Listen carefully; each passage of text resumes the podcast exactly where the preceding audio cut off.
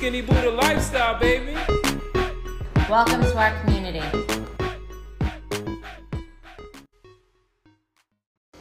The Shocking Chef. We got a we got an interview for you guys this time. You guys are in for a real treat. This guy is the real deal. Real deal, definitely. I mean, um, member of a legendary punk rock um, band, vegan. Been in jail, lived on the streets, was a Hare Krishna. It doesn't get any better than this. I mean, but this guy is, you know, he's the truth, and and everybody needs to hear what he's got to say. He's also an amazing athlete. He's he's I mean, Iron Man. inspiration to us, and we know he's going to inspire you guys. So, without further ado, John Joseph, let's do it. Check it out. How's how's everything? Everything is everything in this crazy, crazy world we in right You right believe like the last four months, man? Craziness. Insane. Insane. So, thank you, thank you, thank you for doing this. hundred percent, brother. You know that, man. I love what you do, and Thank you, thank you. it ain't even like you was all about. I don't know what the Instagram. We don't roll like that. I'm 58 years old, kid. I don't go with no Instagram etiquette. If some, if I got something to say, I'm like, yeah, yeah. give All right. me a shout. All right, good, because we want to get into that as far as like, because it's definitely a, a different breed of. uh I don't even know what the breed is now uh, on the on the male side, and Yeah. as as me personally, this is where we're going with yeah, as me personally feeling kind of like a uh, like an alien sometimes, but we'll we'll get there. Uh, We'll- well, all you got to do is listen to what Dave Chappelle said about all of that, what happened? because he broke it down. Which one? Oh, only one of his latest. uh No, it wasn't the latest one. It was the one when he came back from Africa, uh, and then like everybody was saying he lost his mind and all this, but he he started dropping science on. See, Hollywood and the, they control everything, right? So whatever they're projecting that this is what's cool, that's what the masses are doing. So he said, why do they want every black comedian or actor to dress up in drag? yeah. So, and then he goes down the rabbit hole of demasculin, de, demasculinizing black men in America and the rest of it. But it's deep. I don't think we saw that one, did we? We saw Yeah. Oh, stuff. Yeah. Well, no, I think I might have showed you that one. I think it was an Oprah interview. If you look, every single black comedian, even from Flip Wilson back in the day, Geraldine he had. If y'all remember the Flip Wilson show, that might be before your time, but they did the same thing to him. And he had to come up with a female Geraldine, him in drag, you know, like but Dave Chappelle went went deep on some shit, man. He what he's saying, it, it blew my mind because like I knew him when he first started out. I used to deliver weed to him, man. Oh yeah. Yeah, he was playing to like five people in the Boston Comedy Club, man. Wow. And his agent from TriStar Pictures was the one that called me, this guy Matt. And he's like, that guy is gonna be a fucking superstar, man. Oh yeah. Yo, I swear to God. And then I, I had all the bike gear on. I would go down to the basement of the club and give him the weed. And then I would, de- and then he lived in some condo over here. And then like, and I would deliver it looking like a professional cyclist, right? And then when he put out half baked, I'm like, the delivery guy was dressed like a cyclist. I'm like, Wow. I'll take that. Uh-huh. anyway, That's awesome. I will, whenever you want to get rocking, Speaking of down there, and uh, you see my shirt that I got on right I now. love it. Village. If I go with the Spanish version, Loisaida, the Lower East Side. Yes. so if I'm I'm from out of town, I'm I come in. It's like the '70s. I got a a, a sweater on, you know, and my nice uh my nice uh, Dickies on, and I'm I'm walking down. Um, This is in the got- seventies. This is the seventies. this is the '70s. Chef's got her poodle in her hand, and we're like, "Hi, we're we're we're here in the uh the Lower East Side. What, what how does that go down for us? How, what are we gonna see?" Oh, I thought you meant that you was on the Lower East Side. No, no. Saying, picture this. Picture. Oh, We walk in from out of town. I got my my sweater over my shoulder uh, shoulders. honestly, if they saw that, you would get robbed very quick. because I was in uh I was in St. John's Home for Boys. I grew up in foster homes. If you know, I can I curse? yeah, yeah, yeah. Let it go. So I grew up in fucked up foster homes. My father was a professional boxer. He boxed under Cus D'Amato over here at Gramercy Gym from Ireland. Wow. And he, you know, he did some bad stuff, man. He almost murdered my mom and she fell into depression. They took us away. So like I went through all these foster homes, like bad, one after another. And then one for six years, that was terrible. So then they closed that and put me in St. John's, The Spofford? home for boys in Rockaway Beach. Were you up in Spofford or anything? Yeah, so then I used to uh, traffic drugs and come to the Lower East Side in 1976 and then 1977. I was a heroin mule. So I had to meet these junkies connection. It was a Spanish cat named Papo. And then he told me the first time I came down here, the reason they call it Alphabet City, because it goes by the avenue A, B, C, D. He goes, if you come out, if you come down here and you don't know nobody, and you're trying to come down here and cop or do whatever, that he said Avenue A stands for adventurous, Avenue B stands for bold, C you're crazy, and Avenue D you are dead. And Wow. that was the reality. Tompkins Square Park was murder scenes, man, constantly people ODing. And it went from in the 60s, because I do a whole history tour down here too.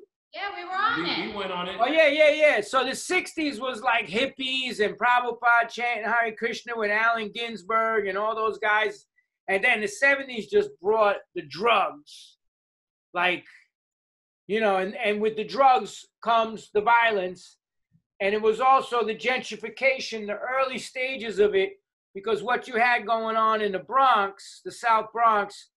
Uh, if you watch the movie that my friend Shan did, um, is called uh, Rub- Rubble Kings, R U B B L E, Kings.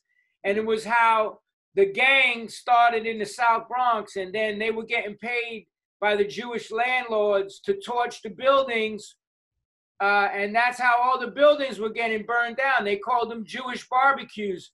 And then when they lost everything, the gang started rock like the shit that you saw go down in the Warriors, the movie, they took an actual incident that went that actually happened. The gangs had this like big meeting to try to squall the shootings and the murders and the gang fights. And somebody shot one of the leaders of one of the main gangs, and then it just spun out. And that's how Warriors took that from an actual event in the South Bronx. And then they started having these parties where it was like to quell the violence and all the gangs got together and then they hooked up a turntable and then somebody started scratching on the record and then somebody got on the mic and it talks about the whole birth of hip hop and that culture about how it came out of uh, you know the South Bronx and all these rough uh, neighborhoods you know even Alphabet City was with the punk rock. What I was So then, so then, more how, involved with going to CBGBs in 77 and Max's Kansas City and like, you know, so how do you go from? So you were you were a drug a drug mule, as you said, and then how how does it progress after that? Like how do you? Because well, it's called incarceration. I got I got popped in 78 right before my birthday. The end of like the last week of September, I had racked up cases, uh, two drug sales to undercovers. So the one was a drug sale to an undercover. No, uh, Yo, I'm making a movie about this shit. Like when all this clears up, like I wrote the script for this whole, this one summer of punk rock. It was called the Summer of Punk in '77, and I was on the streets. But like, there was this guy Jimbo Sterling. He was a big heroin dealer, heroin addict, but like had a job. Like everybody could. Back then, it wasn't. You didn't spin out. There was people that could maintain a habit. They got to do two, three bags in the morning to get right, a little taste in the afternoon, something at night, and they hold down jobs. I used to sell to those people, suit and ties, coming and buying bundles. And then the thing was, he had me work at, he had a hot dog stand, right? And a hamburger stand. So when you got off the train on 98th Street in Rockaway Beach, right? And you wanted to go to Rockaway Playland, the amusement park where everybody went. You had to walk by his hot dog stand. So if you knew what time it was, you could buy a hot dog, but instead of a hot dog in the bun, it was a nickel bag or a dime of weed. Ooh, okay. So we kept selling to these people, and then they turned out that they bought like all this weight, and then they popped us. That was my first case. And you know, I went back onto the streets after getting out of lockup, and they took me back. I split, and then I caught another case breaking into a supermarket through the roof. I love how you said they, they took me back. Yeah, no, St. John's did. Oh, okay, okay. But St. John's, they had to remand you for somewhere where you're locked up. Oh, Gotcha. So that it's like you're you're on, um, you know, like you're wa- like i- you're waiting for your court case to come and stuff like that. So I split on that first case, so I had a bench warrant, and then I got popped again for the breaking through the supermarket roof to get in the safe, and they brought me back. St. John's took me back Wait, again. wait, wait, wait, no, no, no, hold on, hold on. Bring it back to the supermarket now. Oh, so they had a pharmacy in there.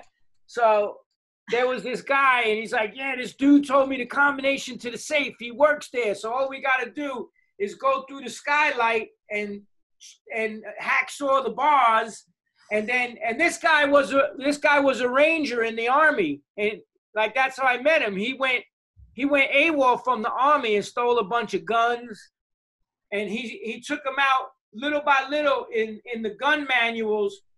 He cut uh, ho- he- holes in the book, and he was sneaking out p- parts to assemble M16s. Wow. Yeah, he was he was a maniac. This guy Joey Keene, he just died. So he was a paratrooper ranger. So he's like, yeah, we're gonna rappel into the fucking store like once we get the bars. So we cut the bars and we, and we were tying off to like the the pipe there on the roof, and then all of a sudden these floodlights hit us, right? And it's like, Oh. both of you assholes, get down. Oh. And Five O had the whole fucking place surrounded.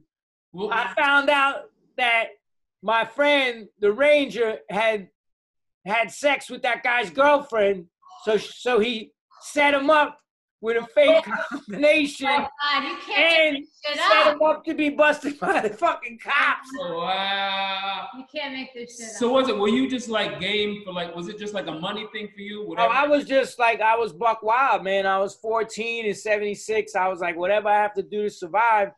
I mean, you know, I didn't get into that street walking shit. I was like, for lack of a better word, a street thug. Like I would never rob old ladies. I, like I would do heists.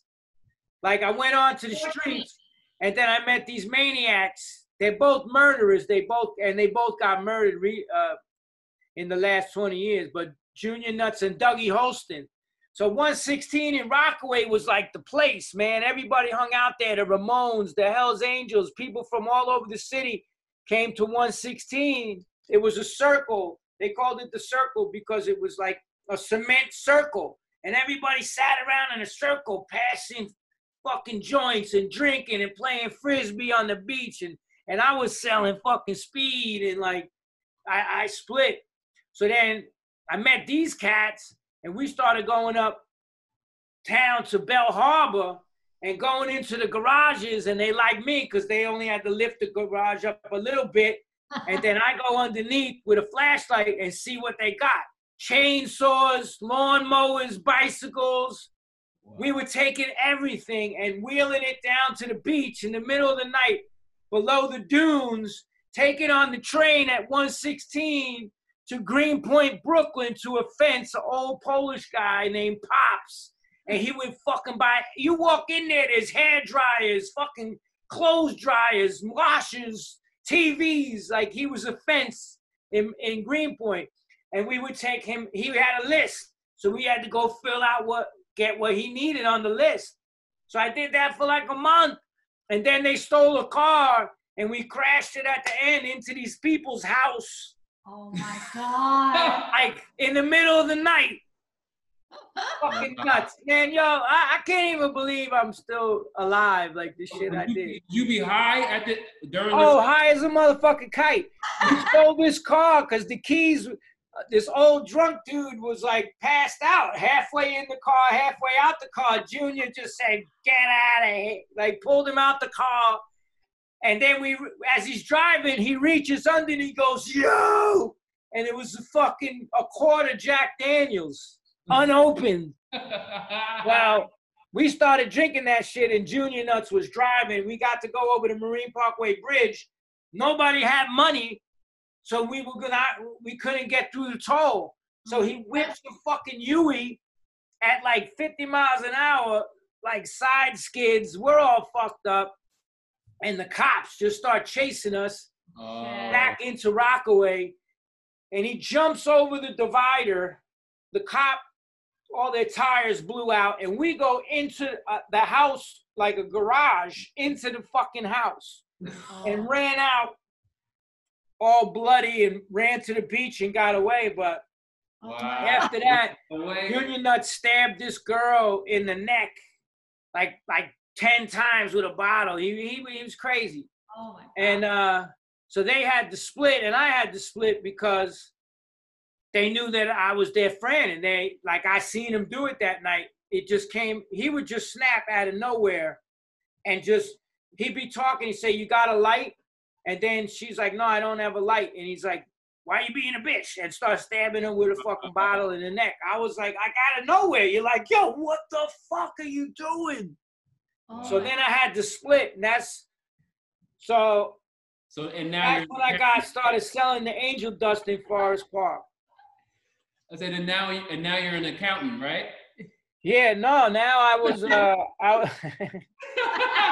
nah, that, then after that I started selling dust, and that's the case that I got busted for at Forest Park at the Dome. That's the one that sent me up north. I went to Spofford for three months and then 21 months upstate. Upstate where? Uh Lincolndale. Oh. It was like everything from attempted murder on down. And so what what was your li- life like in there? And did you have any kind of training? fighting every fucking day. Spofford, the moment I walked in there, it was like So you don't dude tried to step to me. I was in B three, which is intermediate. You know, but I, I went in lockup at 135 pounds. When I came out after two years, I was 165 boxing. Uh, you know, I put I got like they say, you got to get your weight up. And you're the only white kid in Spofford. Only white kid in Spofford. Wow. And at Target, as soon as I went in there, the biggest dude, we were in uh, indoctrination, you know, where they take all your clothes, whatever the fuck, and then put, you know, strip search you. And then the dude is like, yo, you're gonna be my Maytag when we get to the floor. I said, man, because the cops told me, yo, if anybody, it was two Irish cops, I got sent from Kew Garden Central Booking. And they knew who my father was. Because my father was a famous Irish boxer.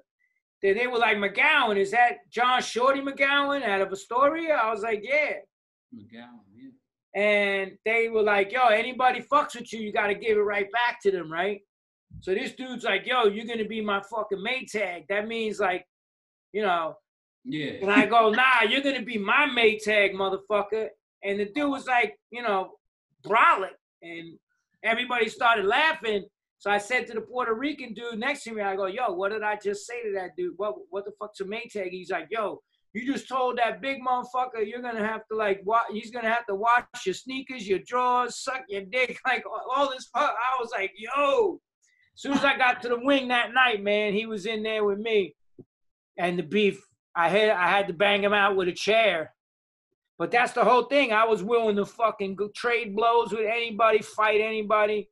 That's that. That's that Irish blood. I fought some of you They guys. They called me Mighty Whitey, you know, and I was just, I swear to God, and I was a kid, you know, but I, I would just fight. And then I was working out, eating three squares, fucking, you Did know. anybody, anybody kind of school you, you know, to the rules of the? Of the Oh yeah, yeah. You know, uh, some brothers and shit like that. And then I helped this dude Orlando sneak off. I never forget him because Orlando and Orlando Dawn, like the fucking group back then. So I remembered his name. But he was getting ready to do serious time uh, in Spofford. They they had him uh, there for murder, and he was going to do serious time. So he knew the one gate on the bus that goes from Spofford. There's one window. It's an emergency window, but if you kicked it the right fucking way, the whole fucking window came off. Cause this other dude told him. So he goes, "Yo, I want you to sit next to me on the bus, and then I'm gonna jump up. When I do, just stand in the aisle so the the CO can't get me. You know." So, you know, but he became like he was a good friend of mine prior to that. So he showed me the ropes. You know, play the wall. Like if shit goes down, that's what they tell you. Yo, you gotta play the wall. You gotta keep your back to the fucking wall. You don't let nobody behind you. You fight off the wall. And like all that type shit, you know, don't let people fuck with you.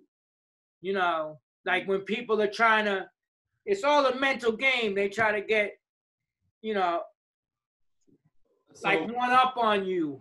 But and so, so can you just tell everybody what Spofford is? For oh, it was uh, a juvenile detention facility, but it was 21 and under. oh, what's and under? 21 and under. 21, over 21, you went to Rikers. This was 21 and under when I went in in 78. And you had grown ass men running shit on kids.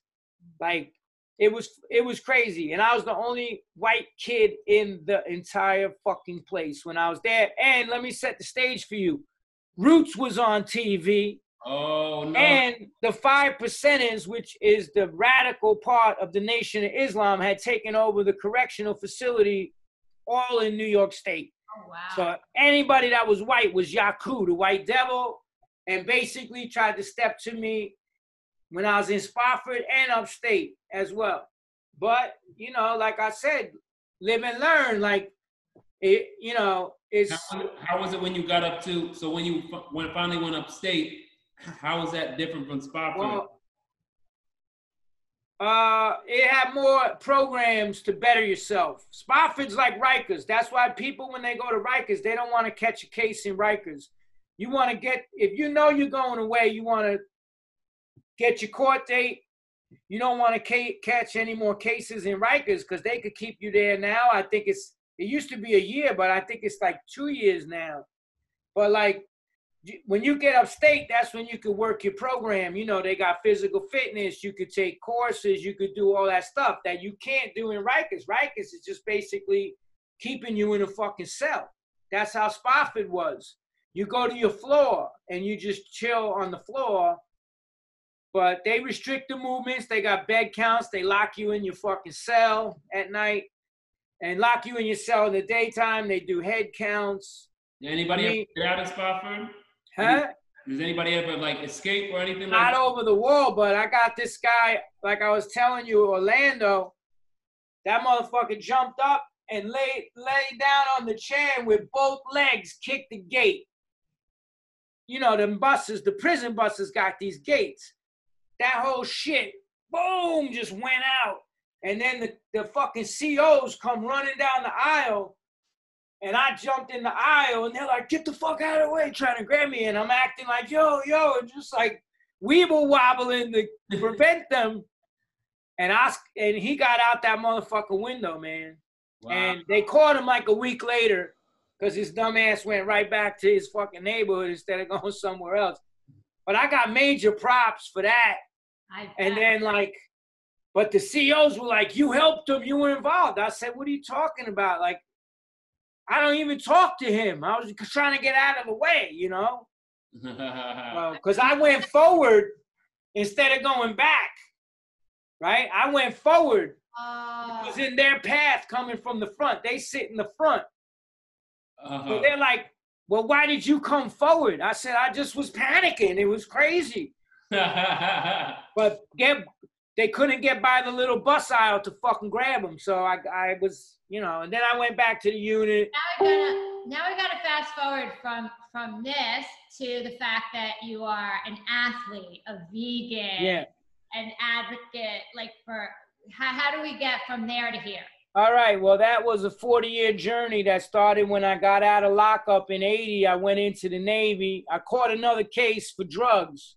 So they offered me the Navy, the military, or go back to jail because my mom was dating a Navy recruiter at the time. And my mom's had to be the one to get me released because they couldn't let a, they couldn't let somebody out of jail when you're under 21 that didn't have a legal guardian. So my mom had to sign me out.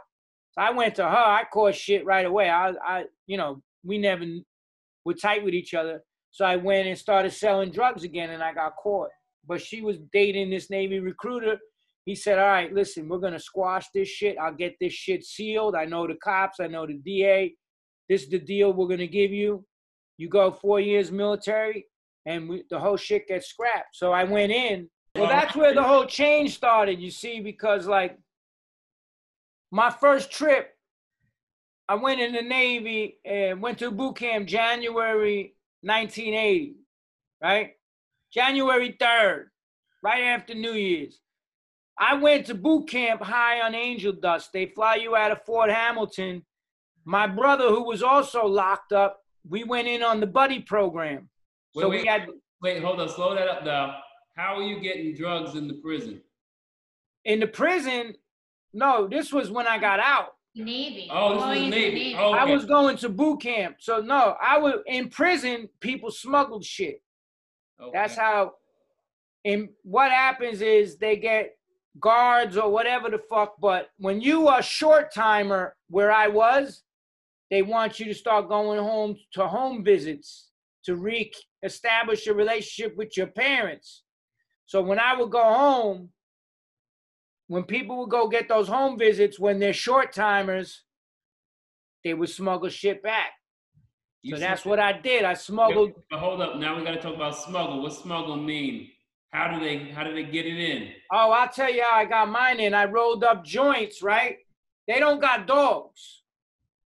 So this is how I did my shit. I was sm- smuggling weed. Acid you could smuggle in anywhere. Pills you could smuggle in anywhere. But the weed, I'd roll up all the joints, take the cigarettes. So I'd open the carton with a knife, and then I cut the glue tabs on the cellophane and slide it down without tearing the pull strip. Open up the pack of cigarettes, put the fucking joints in there, seal it back, and then close the carton. They smell cigarettes. So that's how I got the weed in. But we would do people. I, I'm gonna tell y'all about the greatest institutional get high of all time. You would get fucked up beyond belief, head rush. You'd be like, "Oh shit!"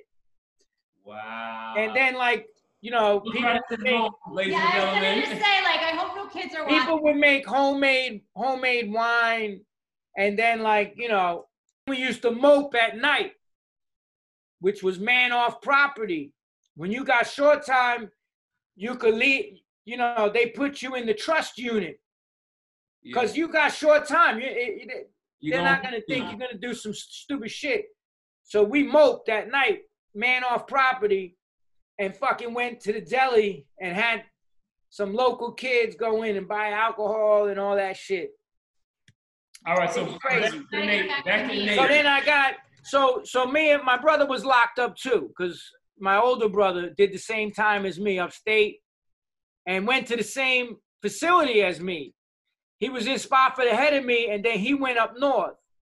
So he was in the senior units and running shit. Like he was in with all the toughest motherfuckers. So when I went there, they're like, yo, that's E's brother. So okay. it was already like yeah. because he was in the Oak, which was a senior place. So they were getting a lot of drugs in. They called them the Smoking Oak. They were all fucking getting high. And this is brothers with big ass afros, fucking. It was it was insane. Like it was such a it was a good time. And then like we both got he got out a little ahead of me. I got added on another month for hurting somebody that attacked my brother. And uh so I had to do it. The last month of my time was in solitary confinement in the cells, they call it. So which is like everybody's solitary confinement. It's a, oh, it was a it was a block of cement long enough to fit a two inch thin mattress. You had a blanket and not even any windows. No windows. It's that's why they called it the cells so the only time you got outside was when you go went and did work around the property. And you had to wear like this thing that said the linden. That's what it was called. The linden was the cells. So then we both got out and then shit didn't go right. I got in trouble. He was fucking up. So then we went into the we went into the Navy and we shipped out of Fort Hamilton. So we're ready to catch the military hop flight and go to boot camp in Great Lakes. And my brother goes, Yo, you know what this Italian kid over here just told me? Because it's Bay Ridge. It's a fucking Ginzo neighborhood. They fucking sell Zambola dust two blocks up the street. Let's go get some. we smoked five bags oh. and went to boot camp high on angel dust. Wow. Oh my God. And then the rest, so I ended up, he ended up scoring genius on his ASVABs. He's a fucking genius, my brother. So he got, he became a nuclear engineer. Wow. Me, they was like, you can sell shit in the store or mop the floors. I said, what's gonna keep me outside on the deck? They said, you want to be a boatswain mate. I said, I'll take that. So then I went to Norfolk and I was smuggling in the Navy. Oh shit. So my first trip was 1980 in April to Jamaica. All right. And I met the Rastas and that was it. That was the seed was planted. I smuggled back three pounds of lamb's bread. Oh yes. And then the brick shit. And then they told me about the Ital food.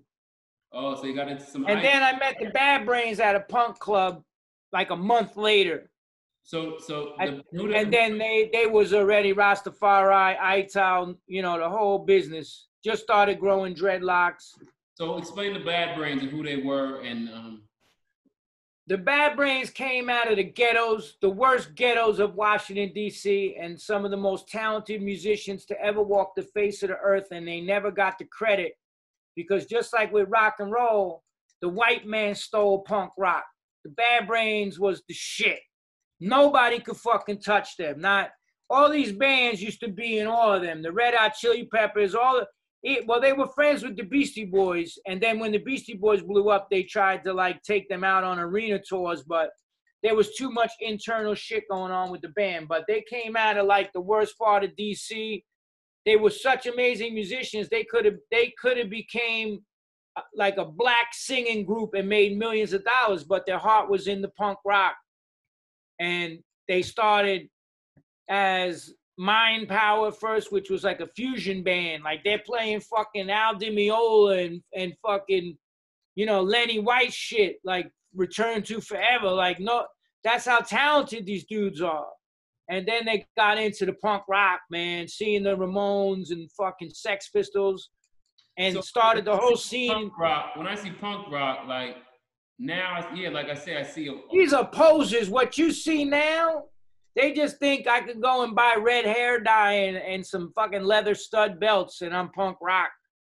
It's there's motherfuckers more punk rock that you can't even tell that it's a mentality. It, it was we was fighting the system and punk rock, like hardcore punk, it was people from all walks of life, man. Black, white, Spanish. Like, I mean, the Bad Brains were the rulers of the fucking scene, and they were black Rastafarians. And anybody who doesn't know and you want to find out what they was about, you go to CBG YouTube, you put in Bad Brains full set 1982 CBGBs, and you'll see what I'm talking about. Because the revolutionary music, the vibe, they was talking about Ital food, like that's how I got into the whole shit. I worked for them. And they was like, I was still taking drugs, getting in gang fights and shit in New York. I got stabbed up by the hitman on 11th Street. I had a fight with them. And then they, they gave me a job, like being working as their roadie. And he was like, you can't eat meat. You have to be ITAL, no more drugs, no more drinking, the whole shit. And that's when my band started too. Cro-Mags in 81, living at the studio with them, where the Beastie Boys recorded their first record and all that. All that history is down there. Were you, You know, you took the tour. were you into music before uh, you met um, the Bad Brains, or were you? Uh, Yeah, yeah. No, I was like even in the foster home, that was my only escape out of what the hell we was going through. I had this little AM radio and I would like they made us sleep in the garage in the cold on army cots and like, you know, so like that was my only uh escape was the music, man, and most of it was like, you know, WABC or like, you know, soul music from back in the day, you know, and and then in, you know, watching Soul Train on Saturdays. We had, we found in the garbage one of them round globe TVs that everybody had back in the day. It was a round TV. mhm. And then we put a coat hanger in there because their antenna broke. They threw it out. We took that shit back, did some shit, MacGyvered that motherfucker. And he was watching Soul Train every Saturday, dancing around, doing all the moves, the fucking robot, the whole shit. Solid Gold. When was Solid Even when I went to St. John's, I wanted to be black. I bought gabardines. I had them taking me to the Bronx to eat fried bologna sandwiches with Kool-Aid and ketchup. Buying fucking tray bags in East New York. Dude, crazy shit. Doing graffiti in the yards. And then like they got burned by like these local kids through Molotovs. And then they just turned on me and my brother in the home. We both had to split. That's part of the reason I had to go on the streets, you know. But uh, you know, yeah, but the bad brains and the punk rock culture, it was a revolutionary thing. Everybody was listening to Bob Marley and this whole spirit of fuck the system. Like, there's a lot of manipulation going on right now with this whole thing of what's happening with, you know, half the people is wanting a peaceful protest, and then the other half of these paid provocateurs that are there to ruin and and put that Black Lives message down and make it seem like, yo, these are thugs. These ain't peaceful protesters. But I've seen videos where brothers were like, this group right here is going over here to march peacefully. If you want to stay here and smash windows and burn shit, you stay here. Don't come with us. That's the shit that was going on. There was paid provocateurs out there doing shit. And, you know, back in the punk rock scene back in the day, we all got along. We didn't look at the bad brains as black dudes or us as white dudes or Spanish or like gay, you know, whatever the fuck. Michael Alago like was gay as anything, man. And he signed Metallica and everybody else that used to come to the shows. I mean, you know, it was definitely a lot more macho in the early days, but it, it became accepting of all people, you know?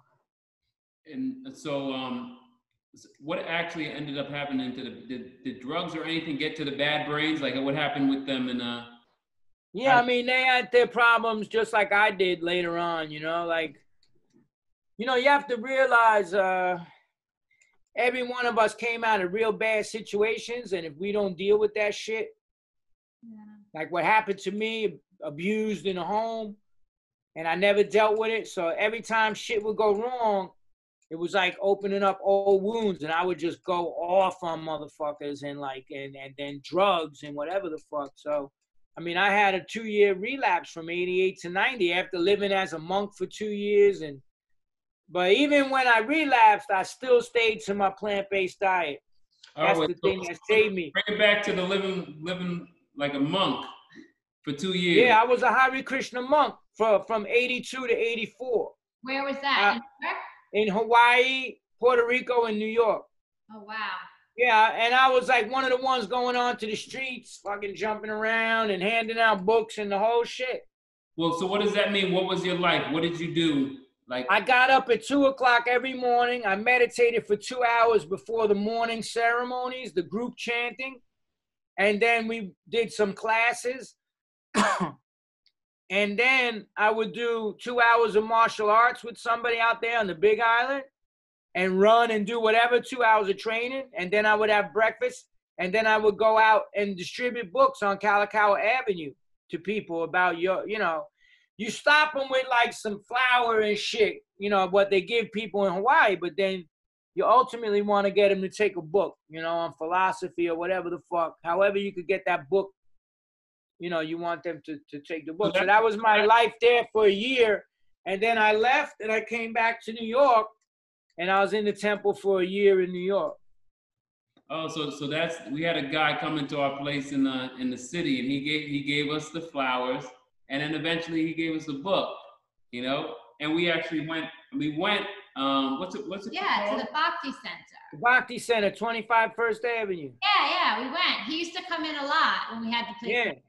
A lot of nice people over there. yeah, Really definitely real people. nice. Yeah. Yeah. So you became vegan originally because of the bad brain. Well, I got, I got, I got, when I got into it, I got into raw foods because I worked at Prana Health Food Store the end of 80, 81. Uh, on 9th and 1st, they were connected to um, to uh, Integral Yoga Institute, Swami Satchidananda. So I used to go over there and take the free yoga classes, but then I could I'd work up in the kitchen and do service, right? And then I got to go to any lectures or anything for free. So I saw Viktoras Kulvinskas. I met the people from the Hippocrates Health Center. Oh, wow. All those people were coming in there giving lectures. So then I was like, yo, this raw food shit. And I bought Viktoras Kulvinskas' uh, book, Survival into the 21st Century.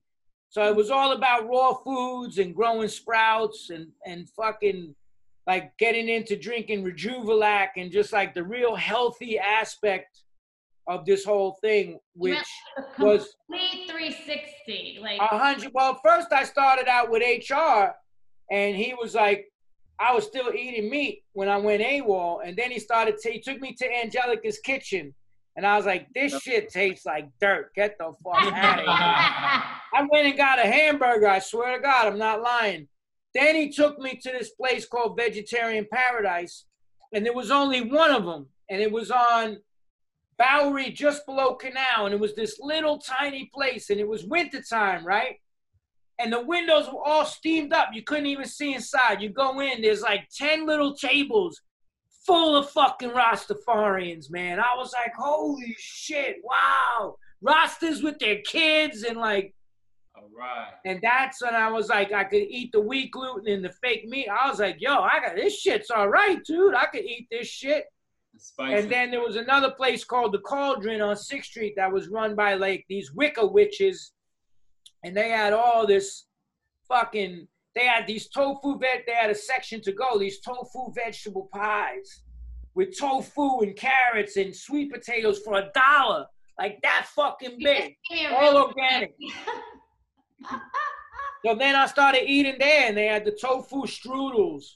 And then between that, I was made the transition. I'm like, yo, it, it, and then when I worked in the health food store, I started seeing all this shit, tempeh, and I, and you know, the thing was, that's why when I went in the Krishna temple, I learned how to cook with the spicing and everything else, because I was trying to, Bad Brains took me on the road, and I was the cook, and they were like, uh, tastes good, man, but it was like goulash. Mhm. But uh, you know, eventually you you learn the science of spicing and cooking, and that's what I learned at the temple from like chefs, like the most incredible cooks in the world. And that was the thing in the temple, they used ghee. So I, you know, for the time I lived in the temple, I'm a monk, I gotta eat, you know, they didn't serve like meat, fish, eggs, none of that shit, but they used butter in the food. Kind of? Was it like an Huh? Ayurvedic diet there? Yeah, they practice the Ayurvedic Ayurvedic diet. Okay. So you know, it it allows for ghee and whatever, all that stuff. So But that's the, that's how the diet happened. How did the extreme fitness happen?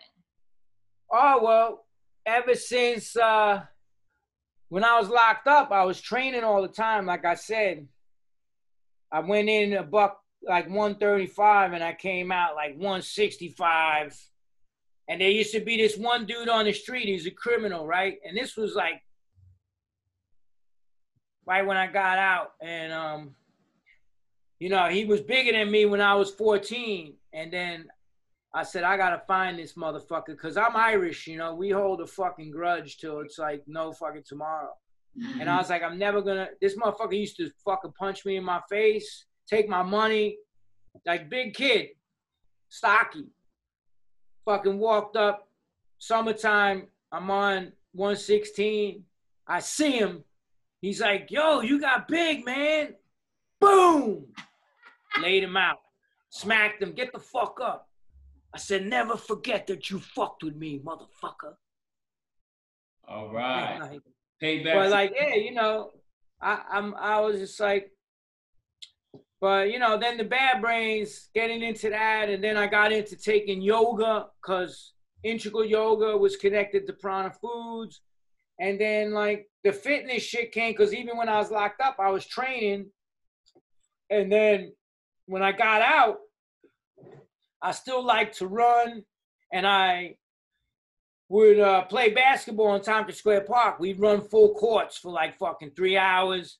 But the thing was, I was AWOL from the Navy. I didn't tell you that part. I split. I fucked this kid up, and I caught a case for, for selling to undercovers in Norfolk, and it was federal. I sold pills, Oh shit. like pills and coke and everything to these cops.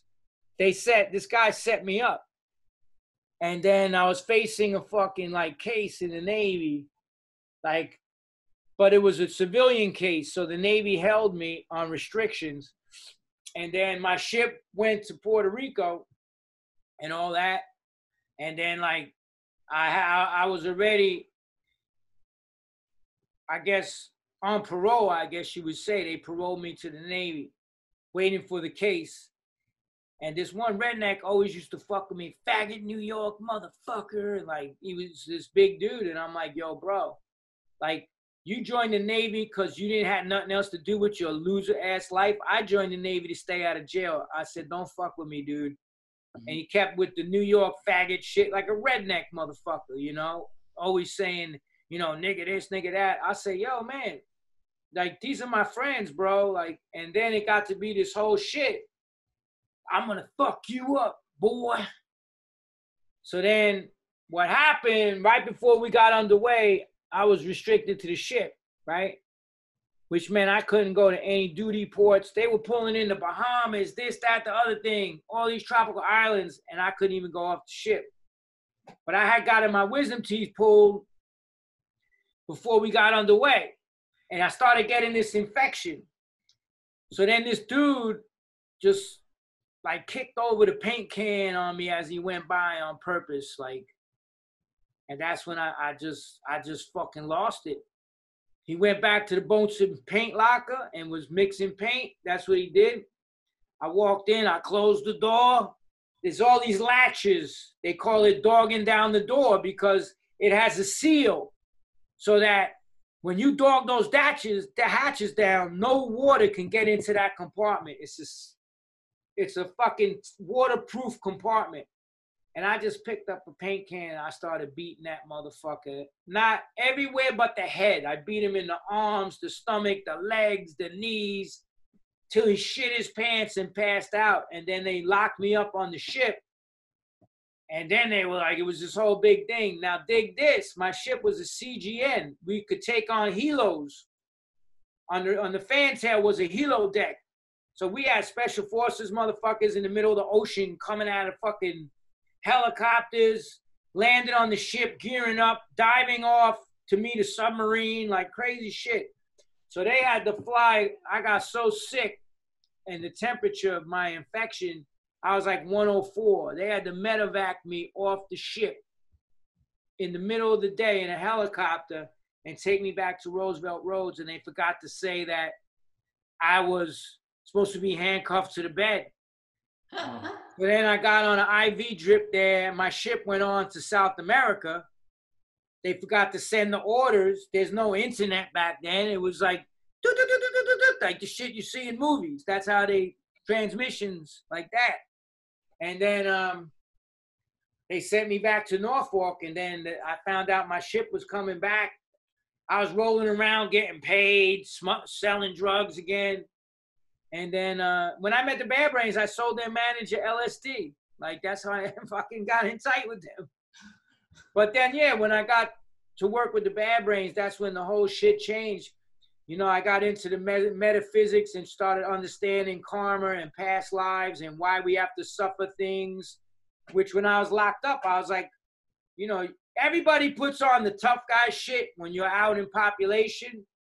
When that motherfucking cell door locks and you're 16 years old and you don't know where your life's going, believe me, I cried a lot mm-hmm. and asked God why the fuck I had to go through all this. What from my childhood, I was conceived out of a rape.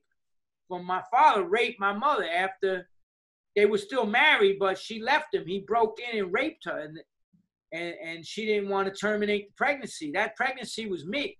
Wow. And the cops wouldn't arrest him, nothing, because he was like, everybody knew the Irish boxer. But, you know, it's just, it was a struggle since day one. And then I'm like, now I understand. In retrospect, I look back, and those situations were all tests to get me where I am today. And that's why when I kicked drugs in eight, in 90, I said, I got to challenge myself mentally, physically, spiritually every single day. And then I started getting into the heavy duty biking. See, when I got out of AWOL from the military, the point I was making was the only job I could get was a bike messenger because you didn't have to show your social security number. That's how they get people. You you go get a job with your social security number. When that shit gets run to the government, boop, a federal alarm. It's a federal warrant that never goes away for as long as you live. Wow. You could be AWOL 50 years, they'll bring you back. Wow. They have to, because you're government property. They got to sign you out, even if you're 70 years old. Wow. So that's why I got into the cycling, you know, because like that was the only job I could get. Wow. Where they gave you a check cashing card with any name on it. I was like John Paul fucking Smith. All mm-hmm. here, take this cash, this check cashing card to our bank, and they're gonna give you the money for this check. Never ran my ID. and then when my band started popping, I was on motherfucking MTV and all kinds of shit. Motherfucking AWOL. It was my own bass player that snitched on me. So that's so, how I got caught so in '95. Man, your life is so amazing. So, so, then, leading into your um, um, I'm gonna grab it. Leading into your to your uh to the to, to the band yeah, hold on. We just got to grab. Oh, when I put my book out, the Village Voice called me. They're like, yo, we want to do a story about your book. You know what the story they wanted to do? To prove that it was bullshit. Oh, oh. Wait, the PMA because A million little pieces came out and all these fake memoirs. And here comes my book. So I go to meet the motherfucker. He slides the book across the table at Kate's Joint, the vegan spot on Avenue B and 4th. He's like, dude, come on. I was like, what? He's like, dude, you made this shit up. There's no way you did all of that and you're still alive. I said, motherfucker, I did shit worse than what's in that fucking book, bro. I just wasn't trying to incriminate myself. I was like, I'll give you fucking numbers to my mom. You could call Bupers, the Bureau personnel for the military, my record, every fucking thing. Every, you know, every fucking detail. And they were like, really? Give us the numbers. And I did. And they called my mother, my brother, they called like all around to like, they couldn't get my juvenile record because it's sealed. But my mom told them like even what went down in the foster homes, getting shot on the street, the whole fucking drug trap. And then they gave me the cover of the fucking Village Voice, and it said the Blood Clot Diaries, The Brutal Life and Times of John Joseph, and it was a microphone dripping in blood, just a mic with blood dripping out of it, like a photo. Wow. Yeah, but like, so you, you know, so when Cro-Mags took off, like, how was that process? All of a sudden, like, you well, we we we see we all hung out with the Bad Brains. I lived at their studio. We started rehearsing at their studio, and the band formed. So um, we were just we rehearsed for I don't know months, and then like the bass player who's always been kind of an asshole, well, not kind of, an asshole in the band, like, cause he was a child star, like hanging out with the Clash at, at like when he was like a kid, nine years old, whatever the fuck, playing drums for the Stimulators, and he just carried that mentality of like I'm the center of attention into this band, and it's like, yo, you're a grown ass man. That's a, a, a kid that's okay and cute, but you're a grown ass man. It's time to stop that. And that's when the first band and like the roadies started this band called Blood Clot, which when everything's fucked up in the, in the Babylon and and in the Rasta culture, when they look, it's blood clot Babylon. It's a blood clot, blood clot thing, you know. Mm-hmm. So then we were like, yo, this is a revolutionary band and everything is blood clot. So that's what we called the band was blood clot. And we opened up for the Bad Brains every fucking night on tour. And like the shit was crazy because we would play and we was white guys, but when they would play and it was brothers doing fucking wrecking shit, they was pulling the plug on them and fucking I mean, we had beef with fucking KKK bikers in in in, in Raleigh, Virginia, in Raleigh, uh, North Carolina. Like, it was so fucking racist in 1980. You wouldn't fucking believe the shit that they had to go through and what I saw. And like, I was like, I put my life on the line. I was like, fuck that, man. We're family. Like, anybody fucks around, you know, they're gonna fucking die. Like, that's how we had to go out on the road. Like, and we're all ITAL we had to like bring big bags of fucking like brown rice and fucking lentils and whatever the fuck, and then just buy vegetables and cook at and at people's house, whatever the fuck we could do, That's you know. But it was crazy. But that's how my first live performance was opening up for the Bad Brains, and then when I got back, shit fell out with them because like they started, you know, it started getting strange, man. The singer was hanging out with like this fucking racist dread dude I couldn't stand. I wanted to bash him out, man. This guy Alfreba, and he was turning them on to Farrakhan and like white man is the devil bullshit and stop playing punk rock. So that's why they had that whole phase of like playing only reggae and pissing people off. I'm like, don't listen to this motherfucker right here. I called him Judas. He's a fucking Judas. He's trying to fucking destroy you guys because he's a failed musician. And if you start playing reggae, you're gonna fucking lose all your fans. And that's what started happening. Wow. But shit fell out with them because of that. And then Judas was like, got him and all his friends to be the roadies and get all of us fired. And we're like, we the motherfuckers that like risked our lives out there for the last like two years for y'all. Like, what the fuck? Cause we're white, you're listening to this dude? And that's how that shit. And then I was like, fuck this. That's when I joined the temple. I said, I need some spiritual cleansing after all this shit. So I went to Hawaii, and because I had the boat skills, I worked on this sailboat that the Krishnas had donated to them that would sail around the islands doing chanting and feasts and pick people up. It was fucking amazing. But then the Krishnas that did the books on Kalakaua Avenue started getting robbed. So I'm sitting there eating breakfast and I hear, yeah, such and such got punched in the face yesterday and they took all the money he made from books. I said, what? I said, bring me down there tomorrow, man. I'm gonna fucking go down there. Yo, the first day, big Hawaiian, fucking huge, comes and tries to rob the devotee, man. I just fucking rolled up, boom, boom, elbow, knee, fucking smacked them twice. Down. They're like, what's up with these new Krishnas? Ah, and then like it came became this whole shit. But this is the thing. I one of the gigs I had on the street was to sell fake drugs. With these junkies, we used to say, sell fake LSD, blotter, tabs of acid at Madison Square Garden at all the concerts. That's how we made money. We would take blotter paper, Vicks Formula 44, and a cigarette filter, which is a perfect circle. Dab it in the fucking shit, press it, cut it up, put it in aluminum foil, sell it at the shows before the concerts. Make four or five hundred dollars.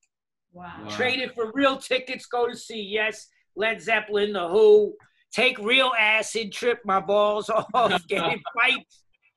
Like this was my life. Like And so then the Hawaiians, the ones that was robbing the devotees, was selling fake weed. So every time they got a tourist sucker and they were walking away with him, I go, yo, that motherfucker sells fake shit. You're about to get ripped the fuck off. So then they confronted me. I was like, yo, you're fucking with my gig out here. I'm going to fuck with yours. And they were like, yo, where you from, haole? They called me a haole. I said, New York City, motherfucker, the projects. They're like, bro, you ain't like none of these other Hare Krishna, brother. You're all right. and then I said, let me tell you how to make fake acid. and we was cool. So- So but I left, you know, We saw a, um, a documentary. Talk a little bit about the Brian Rose documentary because that oh was, yeah, the Iron Mind thing. Yeah, that was cool. no He uh you know, went through some shit here and like, you know, all those Wall Street brokers, they they were making fucking six figures. I, I my brother was one of them and thinking they could do anything. So the dude that my brother sold penny stock scams with and all that shit was he was connected to the Russian mob. They had boy the Boiler Room movie that you saw with fucking Vin Diesel. Let me tell you something. My brother worked in the real one, and the fucking movie Vin Diesel did couldn't fucking touch what these motherfuckers were doing. And they was all Russian mob. So my brother worked for this dude, James, that set up a firm. And my brother was making my brother was making like fucking twenty, thirty thousand dollars a fucking week selling bullshit stocks. And like I saw that whole shit and the ugliness of that. His boss, this Russian mobster, like he he he- was down with them, but he was the only non-Hispanic that was ever allowed to be in the crazy homicides in Brooklyn. That is a motherfucking fact. This dude was crazy. When I got into beef with the fucking gang on 11th Street, nobody would hang out with me because they put a KOS on me, except for him. And he was like, yo, you want me to call my boys from Brooklyn? I said, nah, man. I want this shit to die the fuck out. Like, and then I confronted them, and then the bad brains were able to squash it because they was black dudes. But I know the whole seediness of that whole shit. The Wall Street, not the guys making the 40, 50 million dollars a year, but the fucking smaller players, you know, the five to seven million motherfuckers, all them cats. Not the big, they were big fish, but not like the Gordon Gekkos type shit, takeovers and shit like that. So like, you know, Brian's story resonated with me. And actually, the way that whole thing went down was, uh, I was playing in London, and his uh, producer was like, "Yo, you got to get this guy on the show. He's in. He's going to be in London." And he didn't even know who the fuck I was. He's, you know, he's like, "Who is he?" Because he, he has famous people, you know, from all over the world, big big name people. So I mean, people know me from music in small circles and whatever plant based shit, but not on the level of the motherfuckers that he has on that show.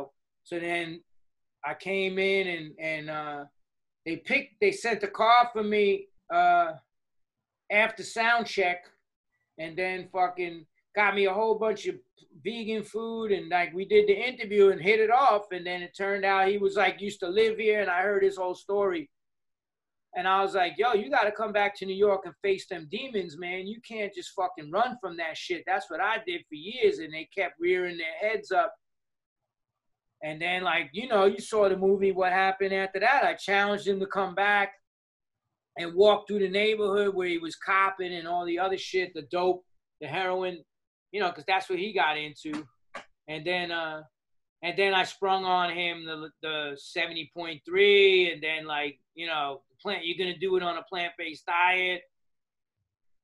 Like the producers knew, like I told them, I had to tell them because like you know, working it out with them, but it was on the hush hush. So it came off as like, what? I'm not doing no race. And I'm like, yeah, you are, motherfucker. and then we hooked up Samantha Murphy, my coach who's plant-based. So like, you know, so she trained him. say to the um the the meat eater now that says uh, you know meat is healthy and or the hunter that says it's it's it's you know it's natural What do you say? Well, what I say to them is I'm doing this for 40 years. I'm 58 years old. I compete. Now, not this year, but I had three Ironmans on the table this year, and all of them got canceled. But I'm still out here training. I just did two hours in the gym. You know, I'm active as fuck at 58, 58 years old. So if you can eat a diet that provides every single mineral, which a lot of minerals that I, I just I got this new book coming out, and it's all about how to do a plant-based diet on the right way, how to eliminate cancer causing toxins from your life, all the hidden shit, like my take, like so many sections. But I have a section about the diet wars that's going on. And I address the top ones, including gluten free, caveman diet, uh, you know, this other Mama Luke that pushes the carnivore diet, uh, you know, the, uh, what's the other one they all do? The uh, paleo. Pa- well, paleo, yeah, I, I address paleo, but then uh, Yeah. Keto. keto diet, right? So, and I presented the scientific evidence for all of it. So here's the thing: if you look at what's going on in the planet right now, this planet is in fucking peril. We're wiping out oceans. We're destroying the land. It's all about how do I make food that has the lowest carbon footprint, even if you believe in fucking global warming or not.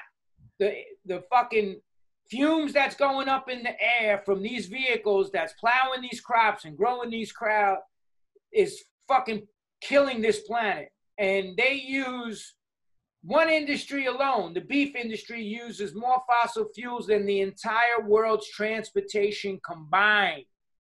So if if I can eat a diet that first of all is proven to be healthier for me, second of all does not take the life of innocent living beings because I got into this Rastafari means Prince of Peace. They were saying we don't need to eat animals and kill these living beings to eat this stuff. And then in yoga, it's called ahimsa. You don't, you know, it, it, you, you try to cause, it, it means do no harm. So, like, you put all that together, and then you talk about the environment and then the health. That's all three issues right there that could solve a lot of people's problems. And just being in the fitness industry for 40 years in New York, seeing all the crazy shit that's come about and all these wackadoo fucking diets and everything else. And I look at the people that practiced that shit back then, and then I just seen some of them in this underground gym where I go now, and they're like, "Yo, dude, holy!" Sh-. I didn't even recognize them, but they were like, "Yo, it's Miguel, bro." I'm like, "What?" I was like, "God damn, motherfucker, what happened?" Yeah. One thousand Big Macs later, Yeah. but they aged out. They're my age, and they look fucking. They're, he's like, "Dude, you barely changed." I was like, yo, when you eat food that affects you on a cellular level and heals your body, it slows the aging. I look what a fucking 58 year old motherfucker's supposed to look like if you do the right thing in your life. Yeah. But, you know, now you got this movie coming out, uh, Badass Vegan, John Lewis. It's about, hold on, let me tell you what it's called because it's all about the food disparity in America and how the medical system is just rigged and the food system's rigged to get poor black and brown people in this country fucking sick and dying and all the rest of this shit. It's I'll tell you what the movie's called. Hold on. Oh, they're trying to kill me. So bring up the trailer of they're trying to kill me. Is it gonna And it's the producer from it's the producer from What the Health and uh and Cowspiracy, Kip Keegan. Keegan did it. Is it going to be on And it's all about what's going on in the hood and the food and just bringing everything to light and to sur- surface. And I talk about that in this book that I'm doing now because, like, and I talked about it in Meat is for Pussies, the food deserts and who's affected and how's it, you know, the way the whole system is set up. Now you got Gates trying to say, we're coming for the black and brown people first with the injection. Mm-hmm. Like, Exactly. that's why Minister Farrakhan said, do not take that fucking vaccine. When's your book coming out? Which one? The I got two. the The one you're talking about now, about the food. Oh, that's coming out. That's gonna be what I'm trying to do. Is I finished a cookbook too with a hundred recipes, badass shit. So I'm gonna offer as a free download. If you pre-order the book, you're gonna get either on audio or digital this like plant-based lifestyle guide to do the shit the right way. It's gonna be free. So you're getting two books for the price of one because this is gonna tell you prior to getting the cookbook how to set up your kitchen, how to do this, how to do that. I, I fucking take down all the fucking diets in my very special motherfucking vernacular that I use. Oh yeah. Uh, you know me. and then like there's all kinds of shit. How to grow food in your fucking closet. like for real. Vertical fucking growing, dude. yeah. And they And, and, and just everything. How to shop, how to eat healthy in a food desert. How do we do it? and, How to start a fucking co-op in your neighborhood. And they're gonna get the book on your website? Where they Yeah, yeah. So you pre-order it, and uh, my website's johnjosephnyc.com. But like you pre-order the book, and then before you even get, you know, probably take a couple of months when we put after the pre-order link goes up.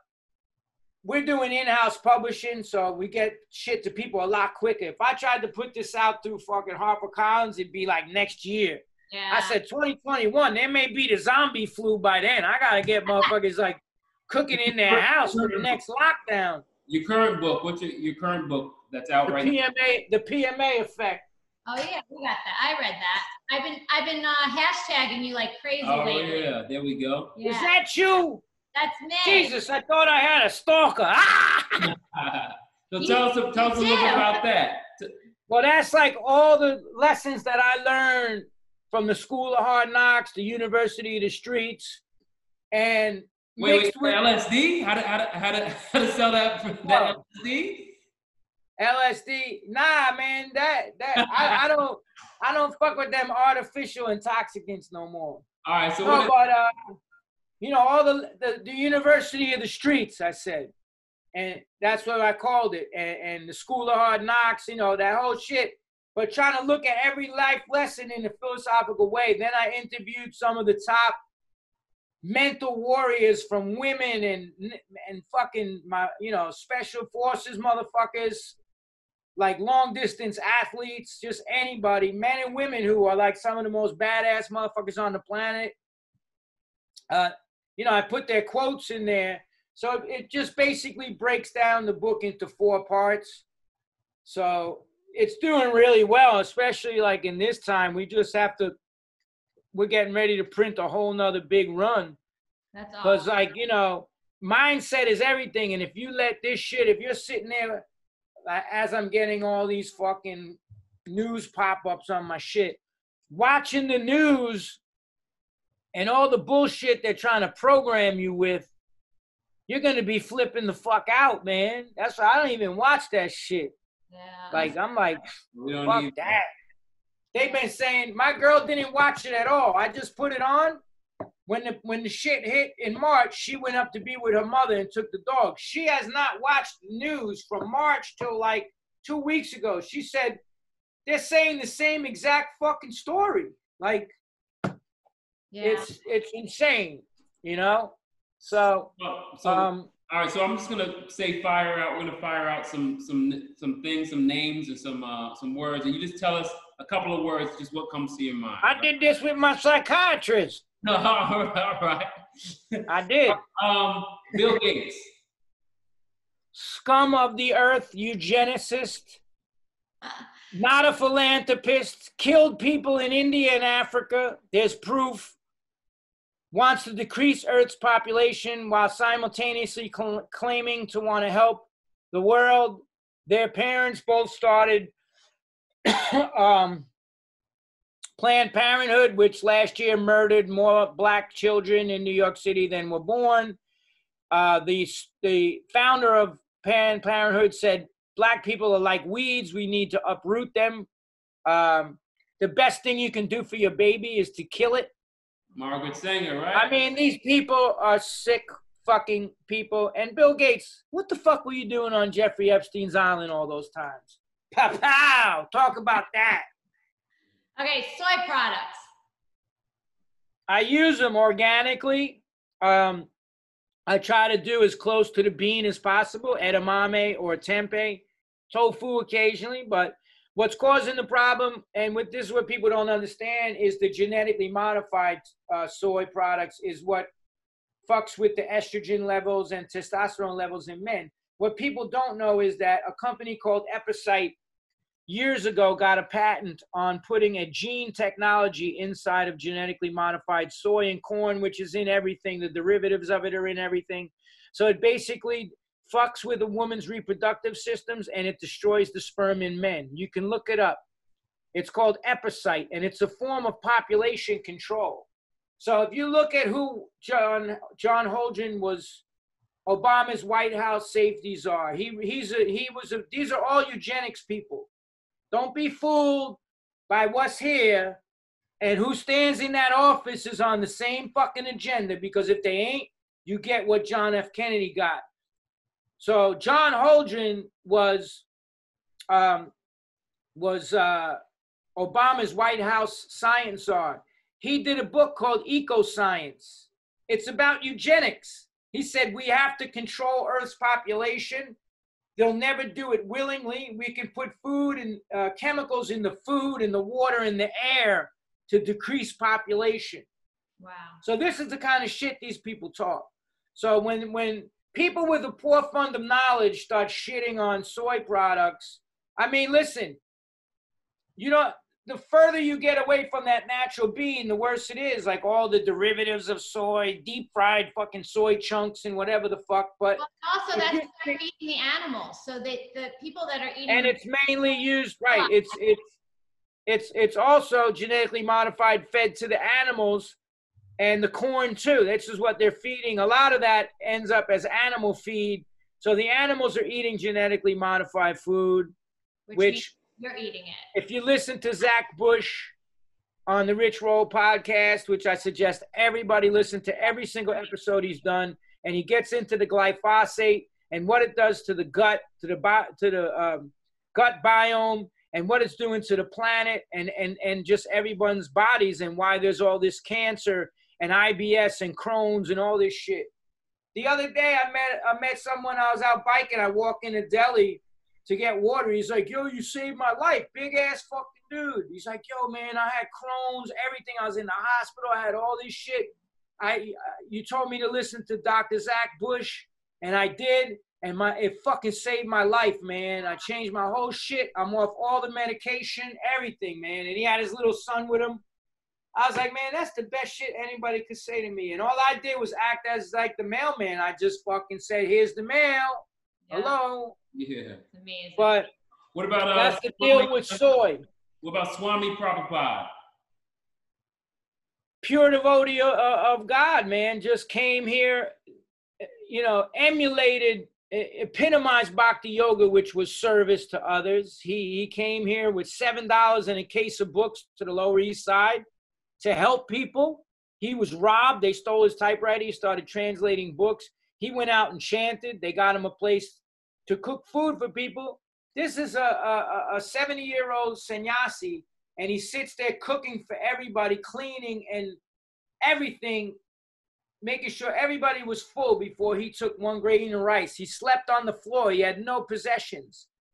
There's so many snakes, there's so many freaking uh you know, wolves in sheep's clothing now and, and, snake oil salesmen, and they're all going around all this self improvement. You're hearing about all these yoga groups of sexual fucking abuse towards.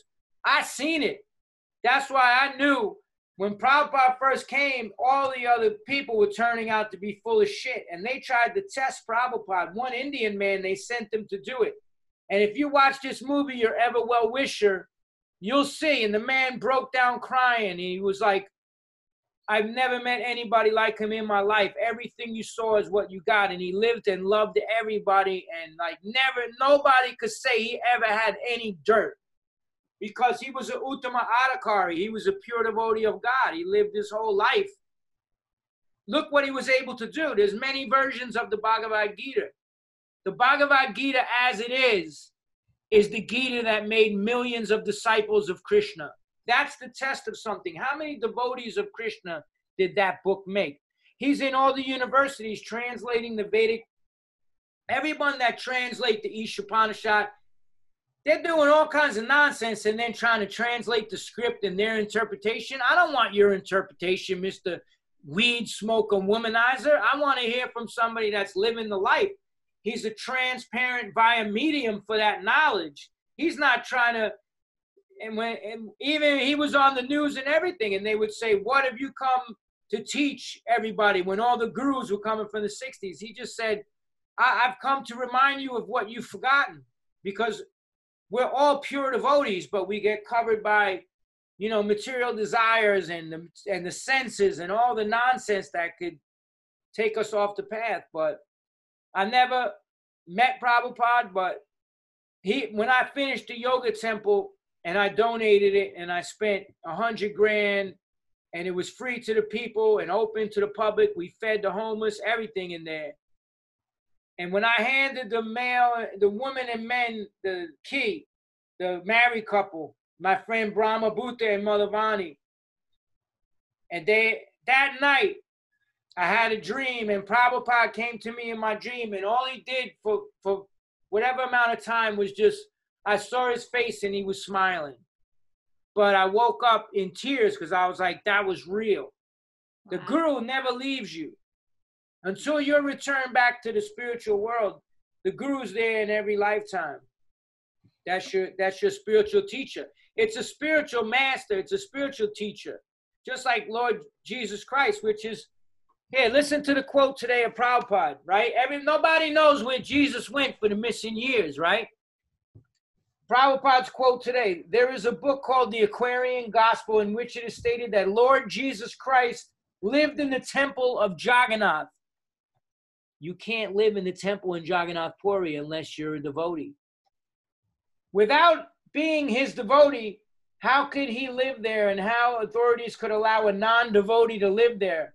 From that book, it appears that Lord Jesus Christ lived in intimate relationships with the priest order in India. It's recorded by the Pujaris that he was there. There's Pujari records for 3,000 years, like thousands of years in temples in India. So, like, you know, Prabhupada never put any other religion down. He said, whatever religion you follow, it, it has to, it can't be dogma, you know, which is what people follow. Like, All right, so It- so so so last last thing now. Just tell the people about the homeless situation in New York City right now. Oh, it's going back. It's, I mean, I was on the streets in the 70s and 80s, man. It's going back there. You're seeing encampments everywhere, every people all over the fucking street. And listen, we didn't even see what we're seeing now, and the reason they're out there, and I'm to tell you why, because like I'm following this whole shit. This mayor let all these fucking criminals out of Rikers Island. Okay, now you're talking about sex offenders, right? Third level fe- sex offenders and all kinds of shit. So what's happening? Because I have friends that are in corrections, I have friends that are police, whatever. I don't, you know, is there fucked up cops in New York? Hell, motherfucking yeah, there is. But here's the deal: he let out some very dangerous fucking people from Rikers Island. Very dangerous. Not just people that were locked up for weed and you know the way they tried to make it sound with the bail reform. That's bullshit. They let some dangerous motherfuckers out and they went into these shelters because they had nowhere to go. A lot of them. So then they pushed the homeless people out because these people, there's a lot of violence going on in the shelters right now that you're not hearing about. So these people are going out onto the streets now. So you're seeing encampments everywhere. They'd rather be on the street than be in these shelters. And then the other majority of them are getting put up in hotels, uh, level one sex offenders and shit like that in bad air, in like Upper West Side. Like, yeah.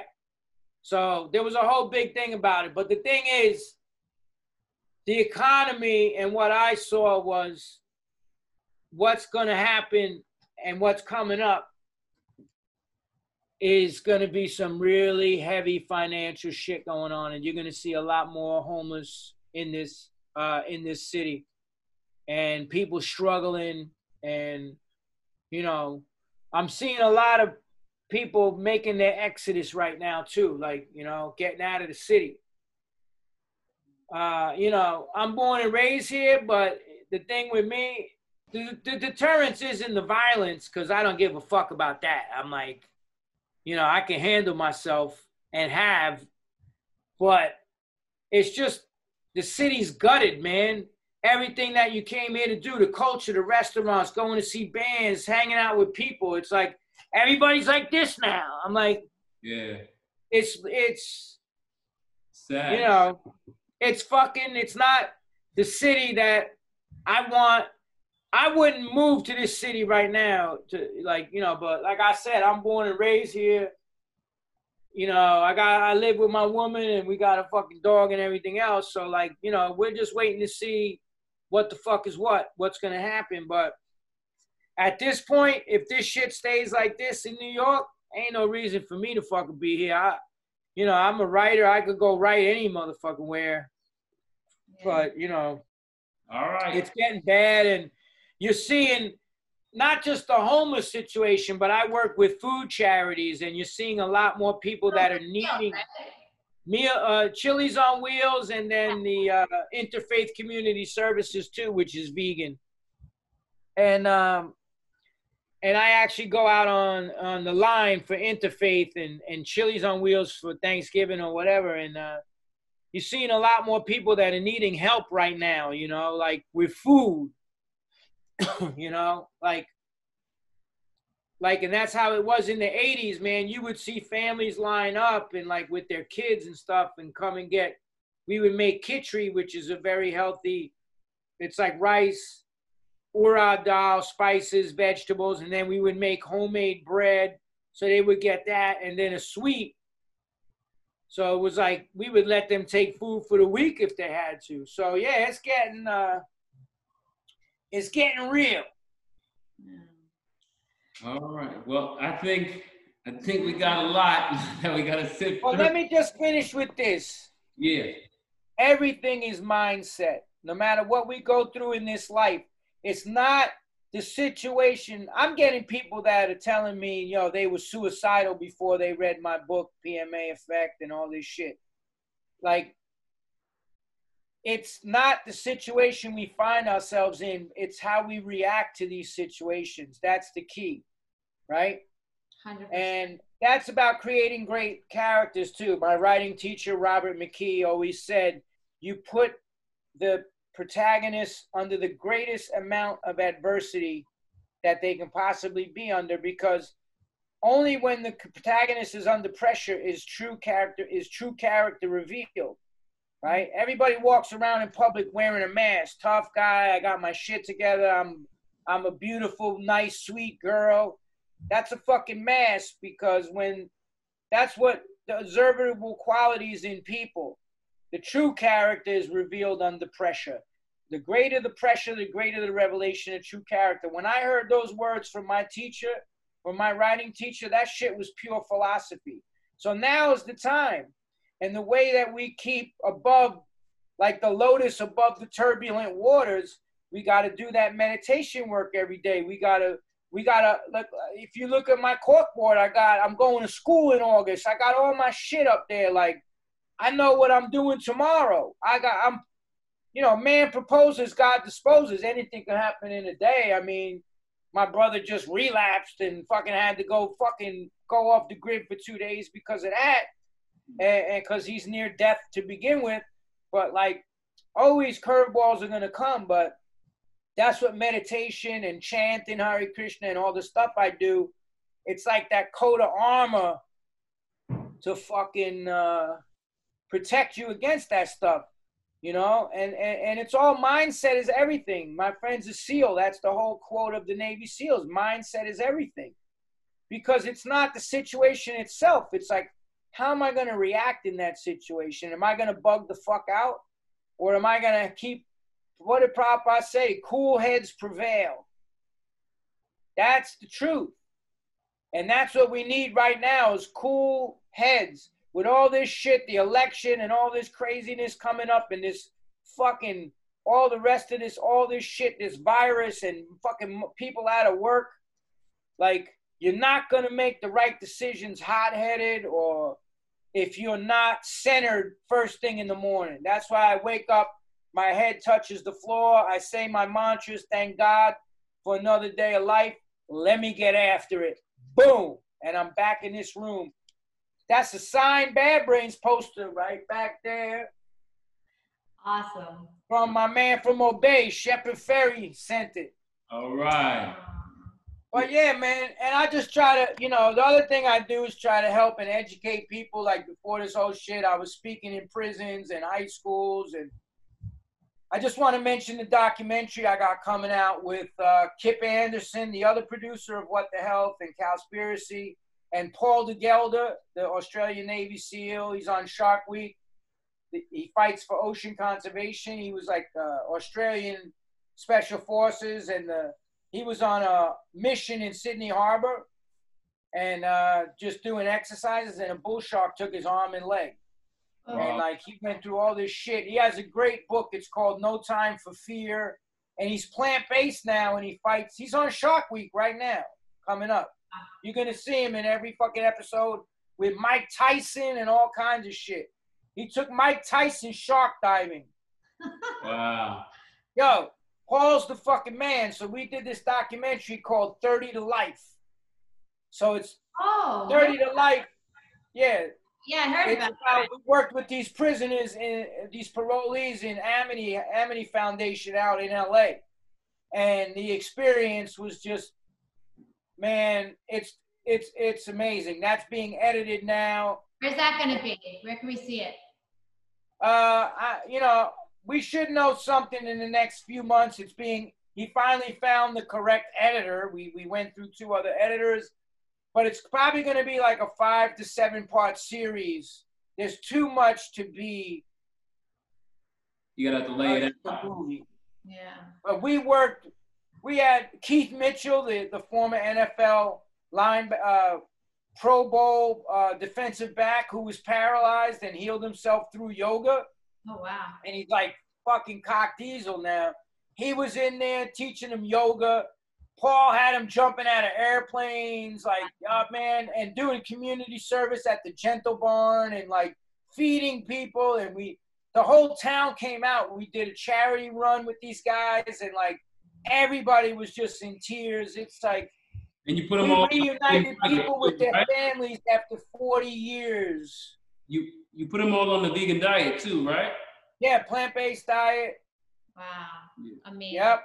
And they were such, I'm still friends with like a lot of them, man. We're in touch, you know?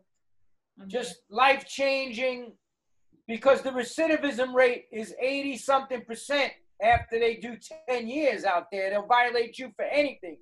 One of the guys got violated. They caught him with a little weed or whatever. And during the filming of the fucking show, that he got sent back to prison. Oh, Wow. You know, but like these guys all turned their life around after this shit. So now they're shooting some of the follow up stuff. That's what they're doing now. wow. Because it's like a year later. Where are you one year later type shit? You know, that's how docs, they take a long time. But when they come out, they're magic, man. It's going to, this is going to, I kept telling these people, I'm like, yo, man, you don't even understand the effect you're to have on people's lives, man. You guys are doing something amazing right here to show that any, and this was what I said was, I was a hardcore motherfucking criminal, locked up, drug addicted, all this shit. And when some people came to me with compassion and love, the bad brains, and and told me about yoga and meditation and raw foods and plant-based diet, my whole life changed. And the exercise, I've gotten so many blessings of people in the Ironman community and music and just all the different areas in my life that I have to pay that forward. When people ask Prabhupada, how do we ever pay you back? He said, you can only pay me back by paying it forward. You, you go and help other people's lives. And that's been, you know, that's been kind of my mission to do that, it, it, to, to help other people, you know, constantly. You're doing a good job of it. You're amazing. you know, and, and like, listen, I got people that sometimes I'm a New Yorker, I say things and they're like, eh, you know, I block a lot of people on social media. One, mo- one more thing, Lululemon. What happened with uh, the, your book and something happened? Didn't you have something with? Uh, Oh, you were gonna be an Oh actor. yeah, I had a campaign. I was like one of five or six athletes that they picked for the new men's athletic line.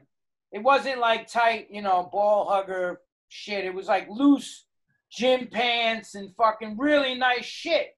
Like even dress shirts and like like pants that you could like move in. You could do a split in these fucking pants. Like, but they look dope. And they like filmed me and everything, man. They had cardboard cutouts, fucking commercials ready. And then all these vegan feminists called them up and said, That's the guy that wrote Meat is for Pussies. And with your owner having to resign because he said we don't make yoga clothes for fat chicks, the last person you want to have representing your line is that dude. And they they fucking ganked me. wow. I don't care because it was never I'm I gotta be me. It's never about the money. I could have sold out a long time ago and did a TV cooking show as long as I had people cooking meat and eggs and all that shit on it for major networks. And every single time I said no, no, no, no, no. And I had fucking the producer from uh from Chopped fucking wanted to do a show. Like major uh network people I'm meeting with. And when it came down to like, so there can't be any meat or dairy on the show, I was like, fuck no. Not only that, I'm gonna talk about the dangers of it. Well, guess what? When KFC is keeping the fucking network lights on, you're not bad mouthing people that's giving them money. So that's why they fucking never gave me shit. I kept getting rejection notices. So this is something, you know, listen, that's my been my whole life has been bring it, motherfucker. Bring the challenge. I don't care. You said I couldn't put out an album, I did. Put out a bunch of them. Said I'll never get published, I did. You said everything you said I'll never do in Iron Man, I did fucking 12 of them. So when people start telling me you can't do something, it lights a fire under my fucking ass. So, you know, even with Harper Collins, when they put out Meat is for Pussies, like, like I asked them if they wanted to change the name, and they said no. We want you being authentic self, this and that. When those same feminists attacked, they asked me to start writing apology letters to them. You know, I say, hey, you want to know what my apology is? You want to hear what I got to say? Not just no, but hell motherfucking no. I ain't apologizing for a motherfucking thing. You told me to roll with that fucking name. There's nothing at all in that fucking book that uh, is misogynist towards women or anything. I've defended women. I've fucking beat rapists down. You know, my mother was raped twice. You think I'm gonna fucking and they just didn't want to hear it. So they were like fucking all right, they just buried the book and then the Lululemon shit came up.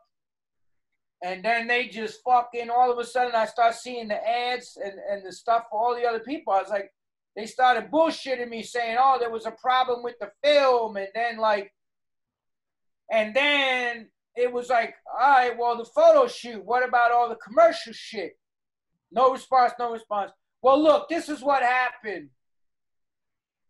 And this chick started some shit with me online and fucking calling my girlfriend a whore and fucking because she does bikini competitions like professional fitness. I said, bitch. I started t- reading in the riot act. And then like all this shit, she like kept all my conversations and said that I was harassing her online and I was hitting on her. I was like, look at my, no offense, look at my girl and look at her. You think I'm fucking Stevie Wonder over here? My girl's a fucking like, my girl's fine as a dime. She's like a fucking two piece over here. And so it was all this bullshit. And they're doing it to everybody, the cancel culture. That's what's happening right now. If they don't like the way you do something, if they don't like it, and now these are the motherfucking liberals, supposedly, okay? If they don't like the way you're doing something and it's not in line with their views or their whatever, cancel your motherfucking ass.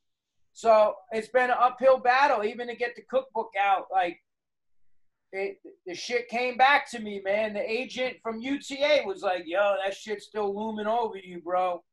But I'm like, fuck it. I'm DIY. I'll do it. I'll do it yourself. Exactly. I don't need you. You motherfuckers are gonna like you came crawling to me for my books and my music, and you know nobody. Uh, you know it's hard to get a film made, but I'm a script writer, and now before this whole shit went down, I got asked to work on a couple of TV shows and like.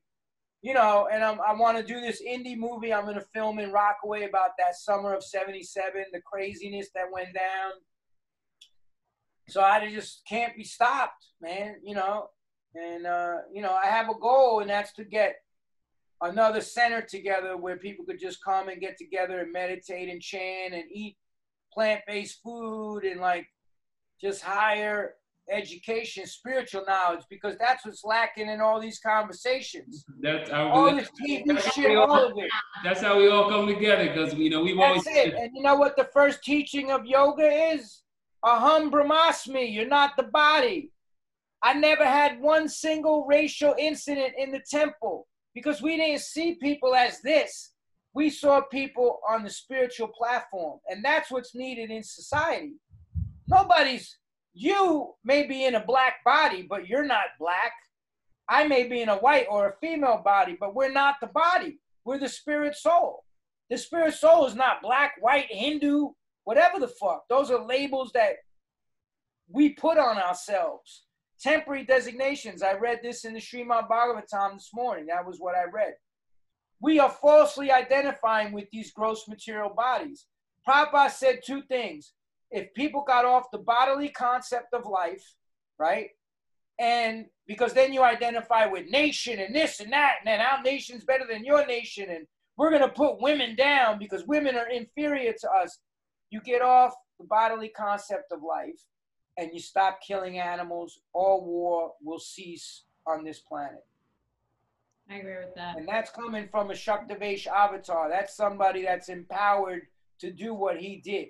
There's no way anybody could have done what he did in the short period of time that he came uh, to America. In 1967, in 10 years, he traveled the globe more than anybody ever and opened up ashrams and still lived penniless Oh, and never ever touched a female. He was sannyas order of life, strict. Wow. You know, no, none of this. These so-called swamis and all these people that are doing all this shit in these ashrams now and catching lawsuits. You know, yoga for the people and all this shit. These guys, they're fucking wolves in sheep's clothing. And you even had them in the Hare Krishna movement, and I exposed them, and I got ostracized for the whole movement because they were molesting children and fucking killing people and running drugs. And I exposed the whole shit. And they called me a fucking demon, and like, you know, nobody, I would still go to the temple because ain't nobody gonna stop me. But nobody talked to me. They said I was offensive. I'm a uh, someone who commits Vaishnav aparad is making offenses against the devotees. And I said, that person's not acting like a devotee. So you know what? All bets are off. I'm taking it to the streets with that motherfucker right there. Because I know what his ass is doing. Mm. And I took them all on, man. And that's our temple on St. Mark's was only a temple for Prabhupada, and that's it. No bogus gurus and no bullshit going down. I turned over the keys, but I said, me and my friends are, are the security for this place. And it was all bad motherfuckers. And anybody would have violated, they would have got dealt with. This ain't the place for it. So that's my goal is to open up another center. use the money I get from these films or this other shit I'm doing and, and try to open up another center, uh, you know, that maintains the standard that Prabhupada set up. We on the same page. We've always wanted to have a compound where people could come and same thing. They get same food, exercise. They get the mentality, the spiritual component. You know, it's it's just Yeah. working towards that. You know. Even now, trying to get some property out of the city to grow.